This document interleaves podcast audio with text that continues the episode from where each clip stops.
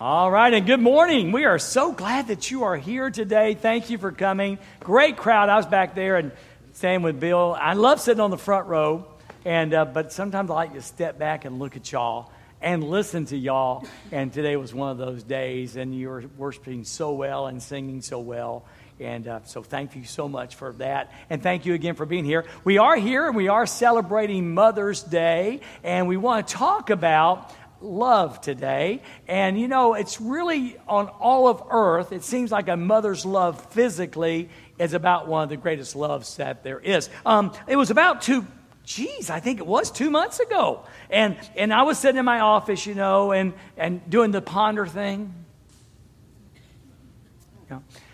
And so I heard Carletta Hanks out in the office. I think she was talking to Barbara. And um, I said, Hey, Y'all got any ideas why I can preach on Mother's Day? yeah, it's really one of those ones that's kind of difficult. I used to think Mother's Day was the time to tell women how they ought to live. I learned that didn't work. So, so, so we don't do that anymore. But I said, hey, you know what? And so, and I think Carletta said something like, well, I've got this book. And um, it turns out, I guess it's a classic. I didn't heard it, heard it before. Um, Love You Forever Oh, oh, yeah. Yeah, you mamas have heard of it. I know. My daughter said, You've never heard of this, Dad. This is one of my classics. I've got a copy of this book. But anyway, it's a great story about a new mom, and, and she progresses through her son's life as he grows up. And she sings something to him. I'll save that just for a moment. Um, but then the really awe moment is she gets older, and then the son takes care of her and sings the same words over her. It's really special. But, but the first page is here, and I know you probably can't see that. But anyway, it says, A mother held her new baby and very slowly rocked him back and forth, back and forth, back and forth. And while she held him, she sang, I'll love you forever. I'll like you for always. As long as I'm living, my baby you'll be. It's a beautiful picture of, of what we celebrate today. See, to us, to us, this isn't just Mother's Day. It's Mothering Day. Because we, we learned several years ago that, you know, not, not, first off, you know, we are so grateful for those, you know, moms who by natural birth or by adoption or maybe even a foster parent. We appreciate that, but we realize that, that you know, so many women who may have never given birth or never adopted or never, you know, um, fostered a child, they, they have this wonderful love still that they share with others. And how many times you heard this said before? You know, she, she, she loved me. She was like another mom to me. She loved me like my mother. And it just seems like, as someone said, you know, mother, mothers have that gift, that ability. Even, I should say, women, ladies have that gift of sharing a mother's love. And that's what we celebrate today. And, and again, you know, that's big, but beyond that, the sermon title, beyond that is a greater love even than that. And that is the love of God. You know, again, the songs. Trey, Trey just, you know, we chat every week, and, and you know, and the songs he picks to me are, are just amazing, amazing. The second one was really good. You know, it said, How great, how great, how great is your love? How great, how great is your love for me? And I realized that that can be a question or it can be a statement. It's a great statement. How great, how great, how great is your love for me? What a great statement. But it also could be a question. Have you ever pondered that?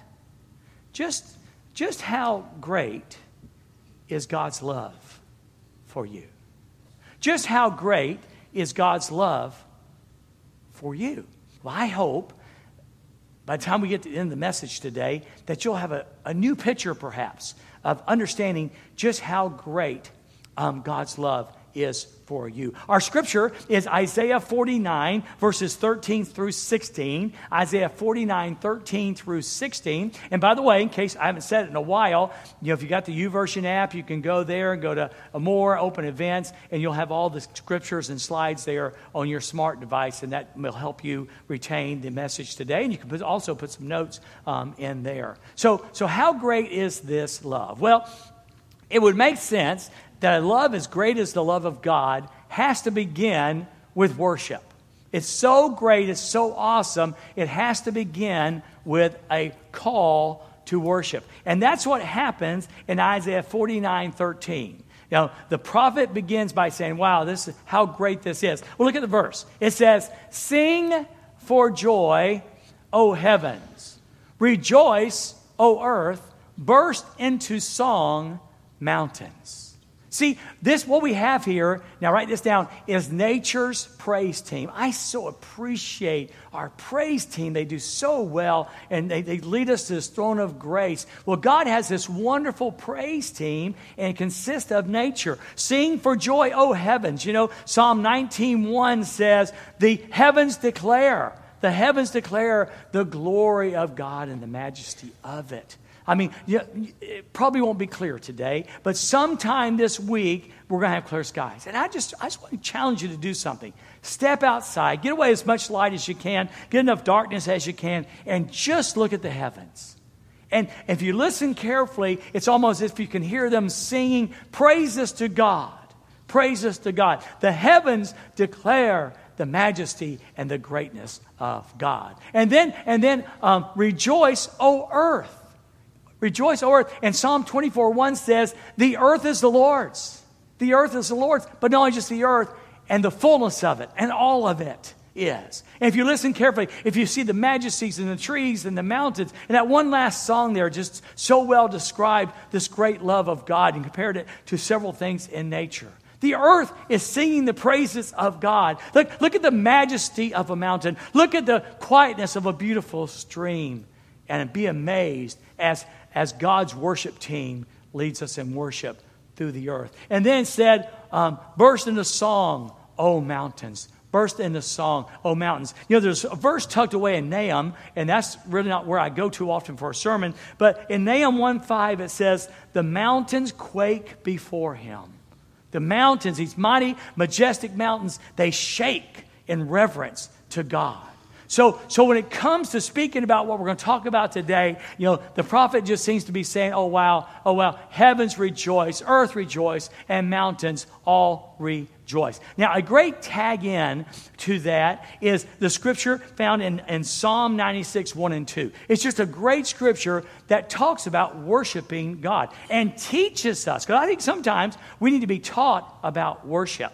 Well, in Psalm 96, 1 and 2, we start out with sing a new song to the Lord.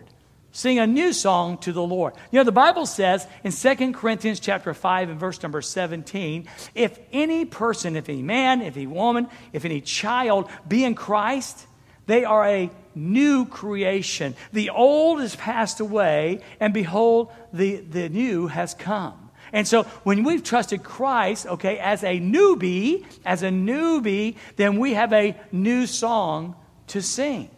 Now, I don't know what your old song was. It come, you know, it could be something like, Ain't no sunshine when she's gone. Boom, boom, boom. Ain't no sunshine when she's gone, and she's gone all of the time. Maybe a song like that. And or I'm so lonesome I could cry. Could be a song like that. But the great part is, is when Jesus comes into your life, He gives you a new song. And I promise you, it's not, you know, I'm so lonesome I could cry. And it's not, there ain't no sunshine when she's gone. It's a song of joy and praise to a God who loves us so much. Loves us so much. Sing a new song to the Lord. Uh, let the whole earth sing to the Lord. If, if, if the first part talks about the, the newness, the newness, then the second one talks about the vastness.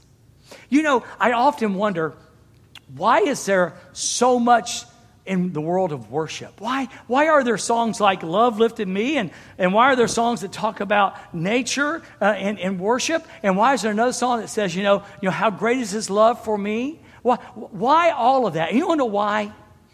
The reason why is, is that the, this great love of God and this great God we love is so vast, it needs a vastness of worship. You know, what a boring world it would be if whoever wrote the alphabet decided that five letters would be enough. Or, if they said, you know what, we don't need 26 letters. All we need is 10. And trying to describe all the things that we know and love with just 10 letters, it just wouldn't work. And I'm just about convinced. And by the way, this is not a new phenomenon. If you'll look through, through the ages at worship, you'll see different kinds of songs have come along. And there's a great vastness in the, in the worship and the songs that have been written. And it's because God is so vast. His worship, you know, his, he is so big that the worship of him needs to be big. You, you see that in the book of Psalms, the Jewish hymn book. There's all kind of different psalms written because he's such a big and vast God. So, so sing a new song to the Lord. Let the whole earth sing to the Lord. Sing to the Lord and praise his name. Do you see that now? Now it's time to call attention that triplet. Do you see it?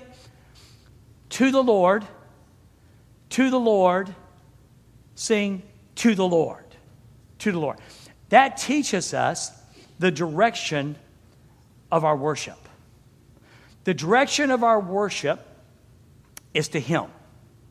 Worship is about Him, it's not about us, it's about Him. We sing to the Lord because that is the direction that the Holy Spirit will draw us into our worship. And then He gives us the purpose is to praise His name. Did you realize that? That when you come in here, and, and whether it be your prayer time at home, whether it be your quiet time at home, whether it be here singing corporately, or whether you're out on a trail somewhere just singing praises to the Lord, okay? It's all about Him. It's never, it's never, never, never about us. It's about Him. John Piper, uh, boy, he said something really good. Uh, John Piper said this God is most glorified in us when we are most satisfied in Him. Isn't that great? So, so, so again, God is, God is most glorified when we're satisfied. The old song says, I am satisfied with Jesus. And the more satisfied we are with Jesus, the more we can truly glorify Him. Glorify Him. See, we've got to always remember that our best worship, our best worship doesn't depend on the music, it depends on our hearts. And our best worship is rooted in gratitude. I can promise you something. Would you like me to promise you something? That no matter what church you go to, what denomination, if you walk into that building or wherever it might be, and your heart is filled with gratitude for this and the man who hung on this cross and the price he paid for your salvation and the wonderful gifts that He has given to us as we journey through life with Him, if we'll enter in with that gratitude, every worship service is powerful. Our worship that is rooted in gratitude becomes powerful. Our, our best worship is when we are grateful. And our worst worship is when we're centered on us. It's not, it's, it's, it's, it's I'm telling you, this is powerful truth. It's powerful truth. We've got to learn to make sure that we focus on Jesus. Every time, every place, we always focus on the Lord Jesus Christ. Now, in Psalm 96, the second part of, of verse number two and verse number three, and it's again, this is like I said, oh, oh, this is this is a message we need to preach, preach by itself. Uh, these 96, 2 and 3. But look at this last part of 2 and, and 3. Each day, how often? Come on, you do better than that. How often? Each day. Yeah, each day. Each day, proclaim the good news that he saves. Wow, you think that was written somewhere like by Paul? And here it is written by the prophet Isaiah years before, I know years, decades, centuries, millennia before Christ. Before Christ. Each day proclaim. That word proclaim is like the word publish. You know, back in the old days, now you younger folks, you, you don't know this, okay? I, I understand, okay? So, so back when I was young, er, young er, okay? Yeah, we had, we had newspapers. Y'all, y'all have newspapers? Do you know, they used to deliver those things to our house. Yeah, yeah the paper guy would throw one in our yard. It's yeah, they did this. They really did. And, and you actually like read them, you know? And so, and by the way, the one thing I liked about newspapers, they're always bundled with rubber band. And you get like 10 rubber bands together, you can pop people with it. I was a little devil when I was a kid. I once, there's this once this lady in the grocery store. Yeah, I shot her in the bottom with a rubber band. Dad was kind of mad at me, but I did that. I did it regardless. But anyway, so back when these newspapers were, were there, you know, you would hear the words, you know, extra, extra, read all about it. And then the big news story, you know, the war's over in Europe. The war in Vietnam is over. So and so is elected to this office, that. But it was always a big deal. It was extra, extra, read all about it. And, and then, and then, like even now, I guess even now, you, you watch the network shows, you know, the news shows, and I know like Channel 12 will interrupt, okay, and, and go like breaking now, breaking news. Like it's big headlines. It's big headlines. Breaking news. Same, all this, you know, this proclaim idea.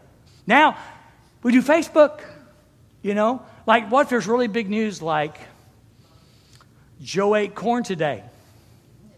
You know, face news, Facebook news, big news, Joe ate corn.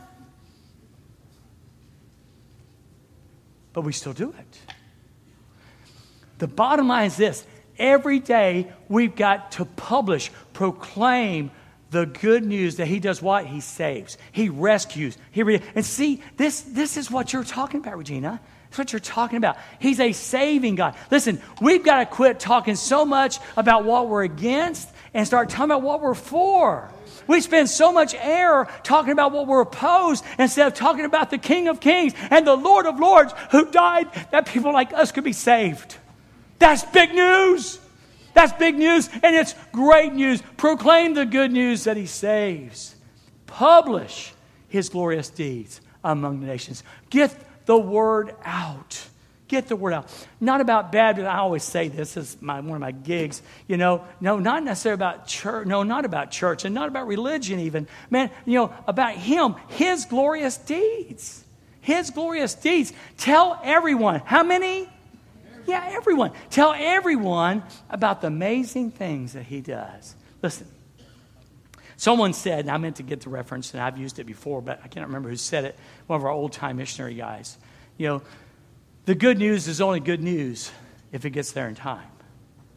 I'm telling you, the clock is ticking on America. You know, you go to England, a, country that once was so strong in the Christian faith, and now so many doors are closed. And America's down, heading down that same path. So the clock is ticking. Now, I'm not saying we're going to lose our right to preach, but we might lose a listening ear. So now's the time. Now is the time we need to tell everyone about, about the amazing things. How great is our God? How great is His love? Tell the, tell the, the broken uh, young lady who's wrestling with abortion, or, or the, the man over here with an addiction, or, or the student, the student at school who's struggling with, with their identity of who they are uh, you know, in high school. Man, tell them all, listen, tell the amazing things that God does. That's what it's all about. The, the purpose of the church is to tell. Is to tell. Christine Caine uh, quoted and said this, you know, First, she says, tag, we're it. Now, you, that goes back to, you remember those games you used to play, you know, and you would tag, you're it, and tag, you're it, and tag. Well, you know, we to remember there's one it, okay? See, see, we are the proclaimers of the gospel. God, we are plan A, and God doesn't have a plan B. Okay? He's not going to send a, a, a, a host of angels to the sky to proclaim the gospel. In his, in his sovereignty, he chose us. He chose us. And there is no plan B. So, so you know, tag God has plucked us out of eternity. I love that. You know, you mentioned, Regina mentioned, you know, chosen before the foundation of the world. He has plucked us out of eternity, positioned us in the time, and commissioned us to share the good news of the gospel to our generation. I'm telling you what, if you're concerned, we're going to spend the whole month of July talking about can God bless America again. Don't miss the series. Don't miss the series. Okay? But this generation, this generation, this generation needs to hear the good news of Jesus Christ. And almost equally as important, they need to hear it from our lips, but they need to see it in our lives. They need to see it in our lives. So God has plucked us out of eternity, positioned us in time, and commissioned us to share the good news. Um, here's, a, here's a verse I want to share with you. It's three from 2 Corinthians chapter 5 and verse 18, 19, and 20. I'll slow down so you can hear clearly. Now, all things are of God. Now, all things are of God, who has reconciled, you know the word reconciles, to bring back together, okay? Who has reconciled us to himself through Jesus Christ. And then, listen to this, and has given us the ministry of reconciliation. That's the plan A. That's the plan A. He, recon- he reconciled us, and then he gives us the ministry to be reconcilers, to bring others back to God. Verse 19. That is, that God was in Christ reconciling, bringing together the world to himself. Now listen, listen, shh, let me slow down. Not imputing, not adding to their account their trespasses to them. Oh, I love that. Wow. And has committed us, committed to us the word of reconciliation. Then he goes, now, now then, we are ambassadors for Christ. We're ambassadors for Christ as though God was pleading through us. As God was pleading through us, we implore you on Christ's behalf be reconciled to God. Be reconciled to God. What a, what a privilege, privilege that we have as He has allowed us to be the plan A for sharing the gospel.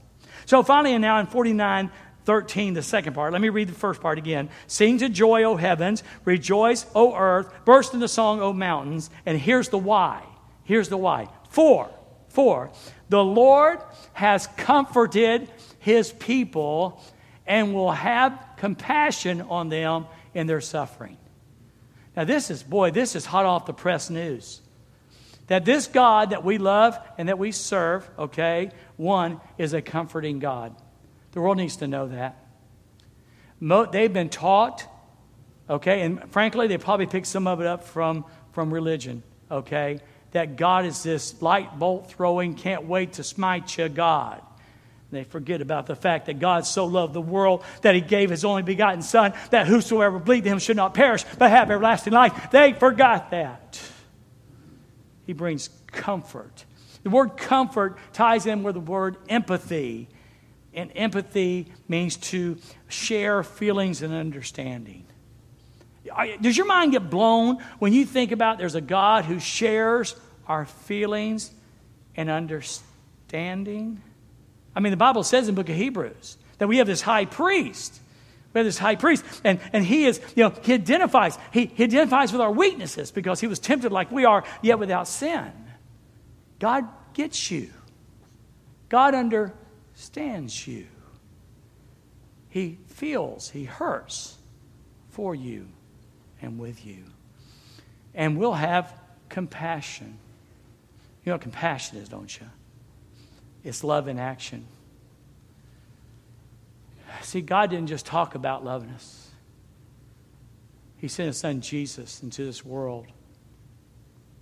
And Jesus died for us. But God demonstrated his love toward us in that while we were yet sinners, Christ died for us. That's the kind of love we're talking about.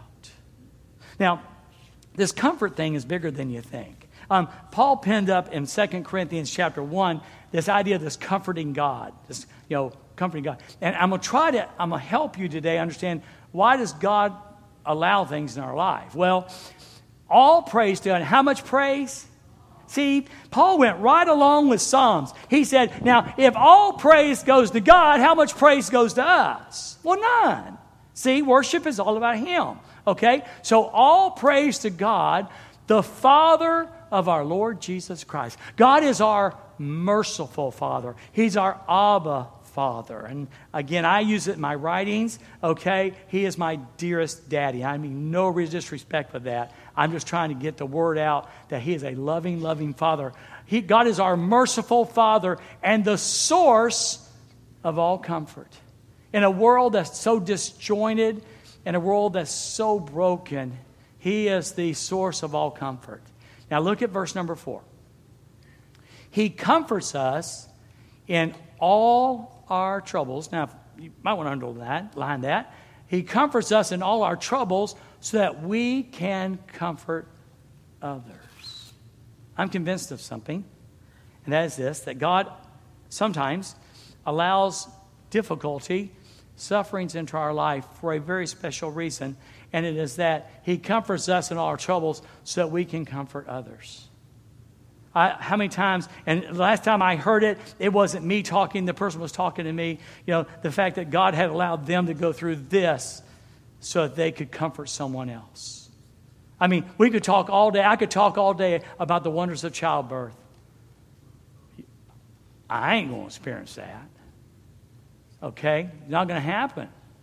But someone who's gone through that can really identify. A woman's expecting a child and really can identify with that. And boy, I, I thought about when you said about abortion. You know, one of the wonders that, you know, God can bring this healing and, you know, they can, they can talk to someone who's gone through that. Okay? And, and share with them about that. So I think sometimes God allows these troubles to come so we can be ministers, so we can minister. I mean, goodness, ha- have any of you been blessed by the life of Job? I mean, all this tragic stuff comes in the life of Job, and then we get to the end of the story, and God gives him seven times as much as he had. And we look at that and we go, oh, I understand. You know, there's a quote, I don't like it. Okay, but I just got a stinking suspicion it's true. So I'm, I'm going to use it, and then we'll, we'll just use it. Here's what A.W. Tozer, A.W. Tozer is one of those plain Jane, just great preachers from days gone by. A.W. Tozer said, It is doubtful whether God can bless a man greatly until he has hurt him deeply. Yeah, that, that goes over like sauerkraut. It is doubtful whether God can bless a man greatly until he has hurt him deeply or allowed him to be hurt deeply, if that makes it more palatable for us. But can we be honest? I know I've been doing this for 41 years, and, and we, I have seen, and I guess to some degree I've experienced some of the difficulties, and I hear it over and over again. I hear the truth that is something I could have learned only through the valley. It's something I learned about God. I learned to trust God only because of the valley.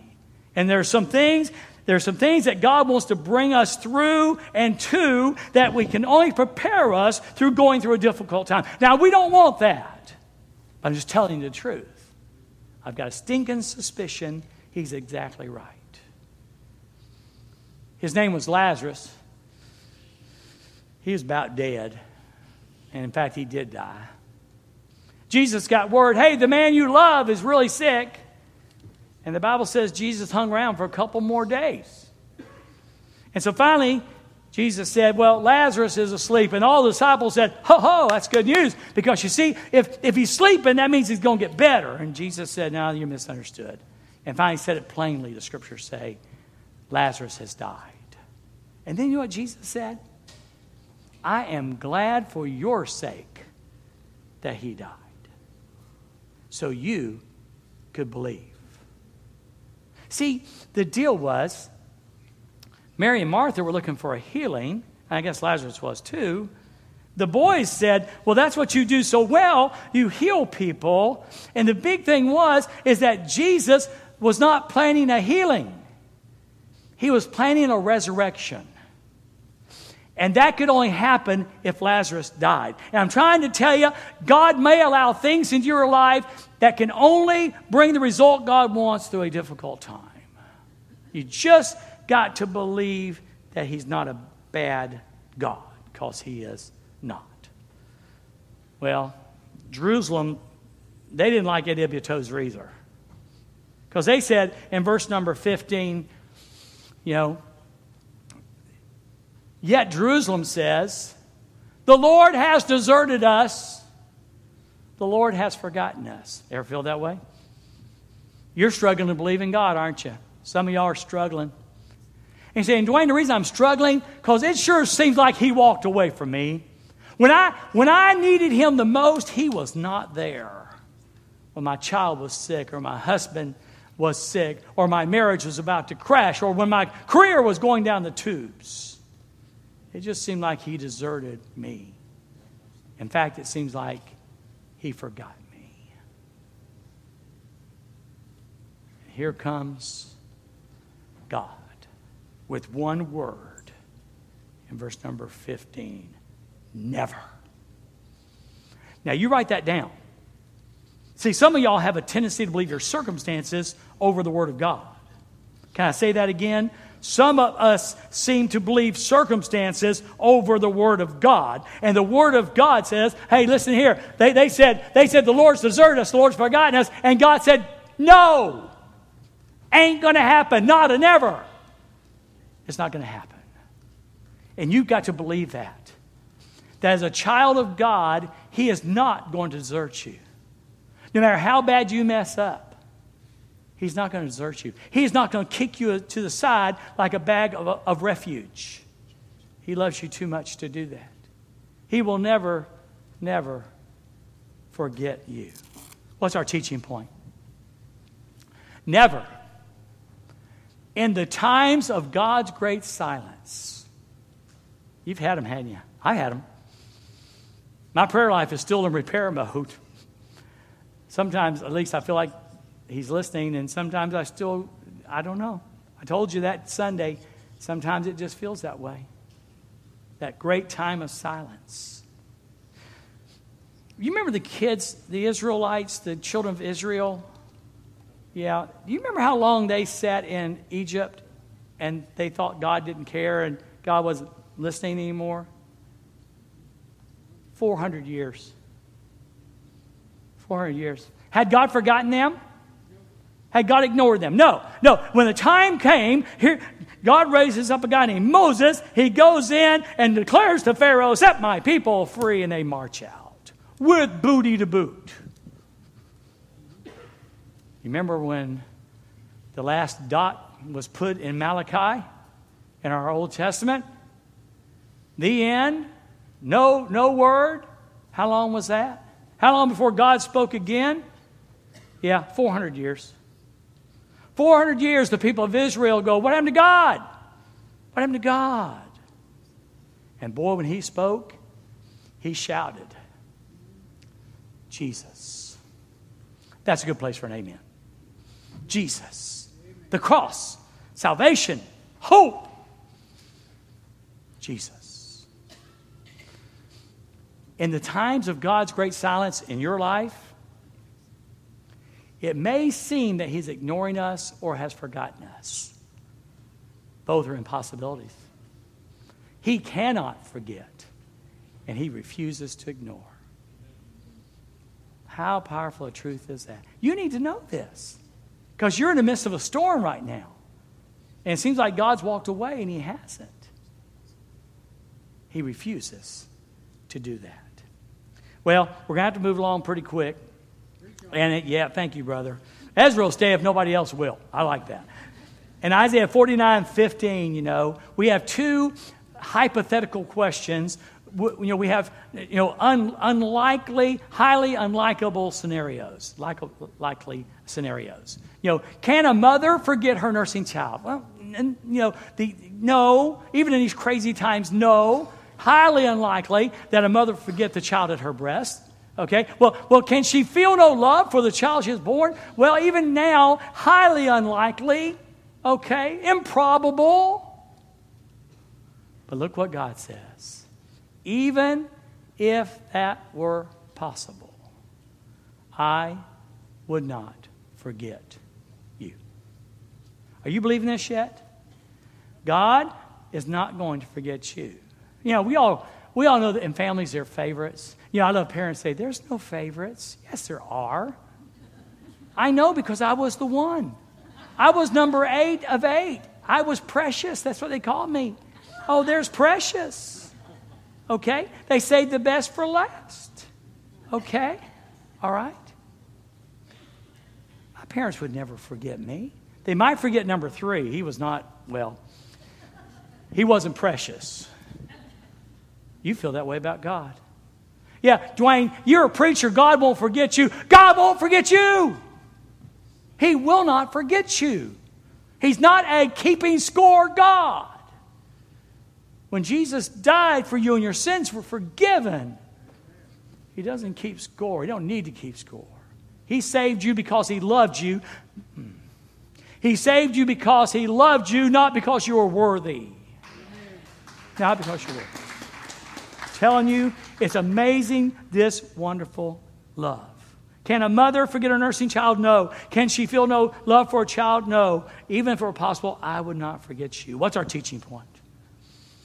Our teaching point is this one of the greatest loves on earth is that of a mother. Like God, it often extends beyond her own. We talked about that at the beginning of the message to those around her. Unlike God, hers is not perfect, nor can it be. His is perfectly human, as he was, and perfectly divine, as he was. A perfect, perfect love. And so we finally get down to verse number 16. And this answers the question how great, how great, how great is your love for me? Okay, God, how great is your love for me? And there it is. And there it is.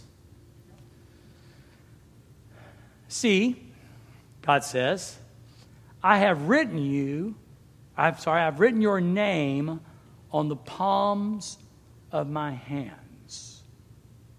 I have written your name on the palms of my hand. This is a great scripture. And the cool part is, you don't even have to stretch it to make it work. The word, the word written there is the word, um, some translations or Hebrew translations uses the word um, engraved, engraved. And some of the words, the translations use the word carved, carved, carved your name, engraved your name. And, and what God is saying to, to the chosen people, you know, Israel, He's saying, Look, I can't forget you. Look at my hands. You're, you're, you're carved, you're engraved in my hands. And then we fast forward. 20, is that true for us? Yeah, buddy. It sure is. It's true. They, they drove the nails really probably through the wrist of the Lord Jesus and through his feet. And his love for mm,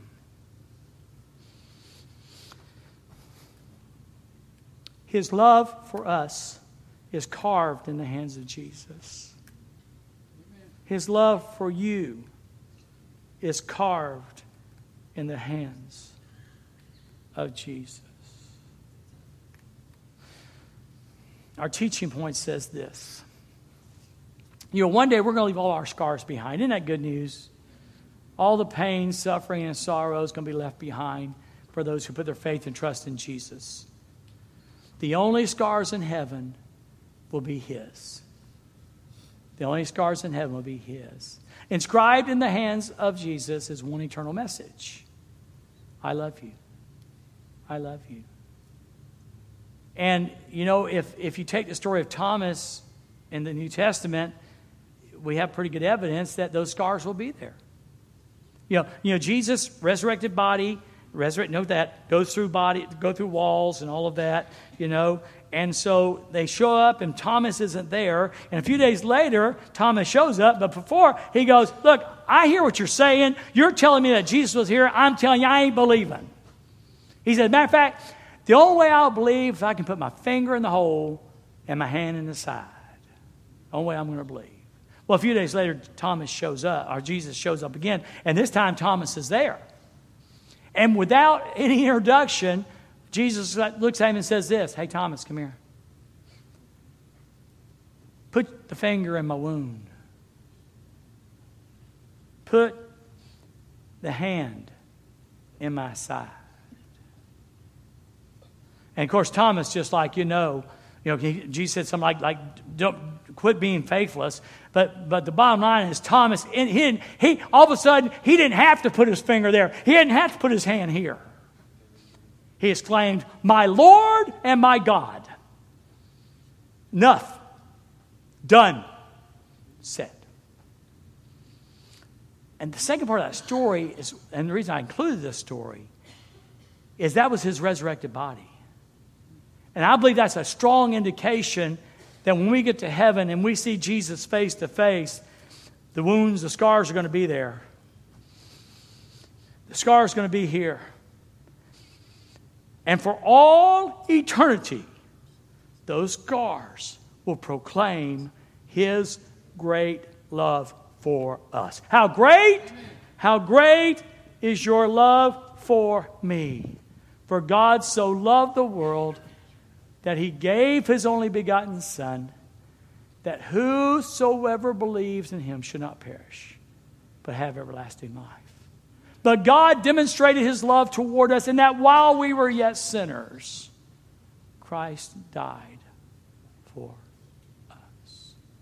My God, my God, why have you forsaken me? Because he loved us so much. You know, he, he allowed his son to become sin on the cross and turned his back on his son because he loved us so much. A love beyond. A mother's love is wonderful. A mother's love is wonderful. Let me read it to you again. You know, I'll love you forever. Boy, that's good. I'll like you for always. Did you know God likes you too? I, I believe that. As long as I'm living, that's forever. My baby, you'll be. My child, you'll be. Turns out it's a pretty description of God's love, isn't it?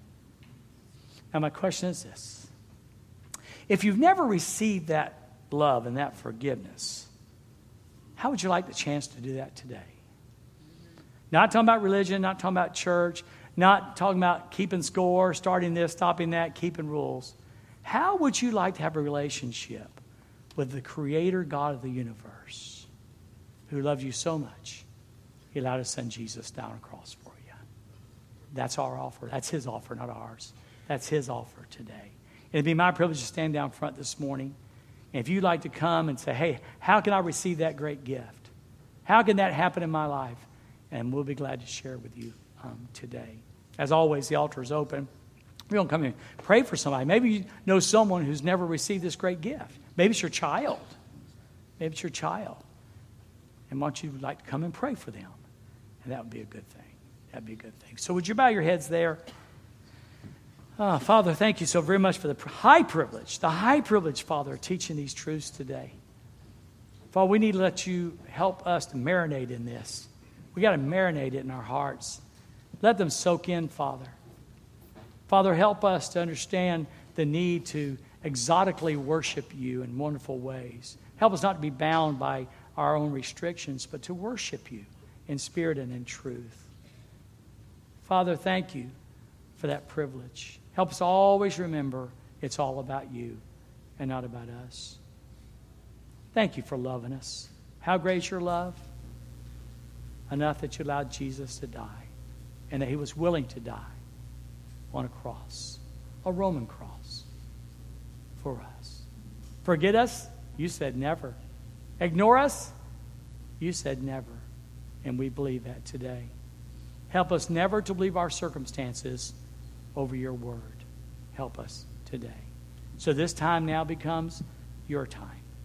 Speak to hearts as you can and will. In Jesus, I pray it in your name. Amen.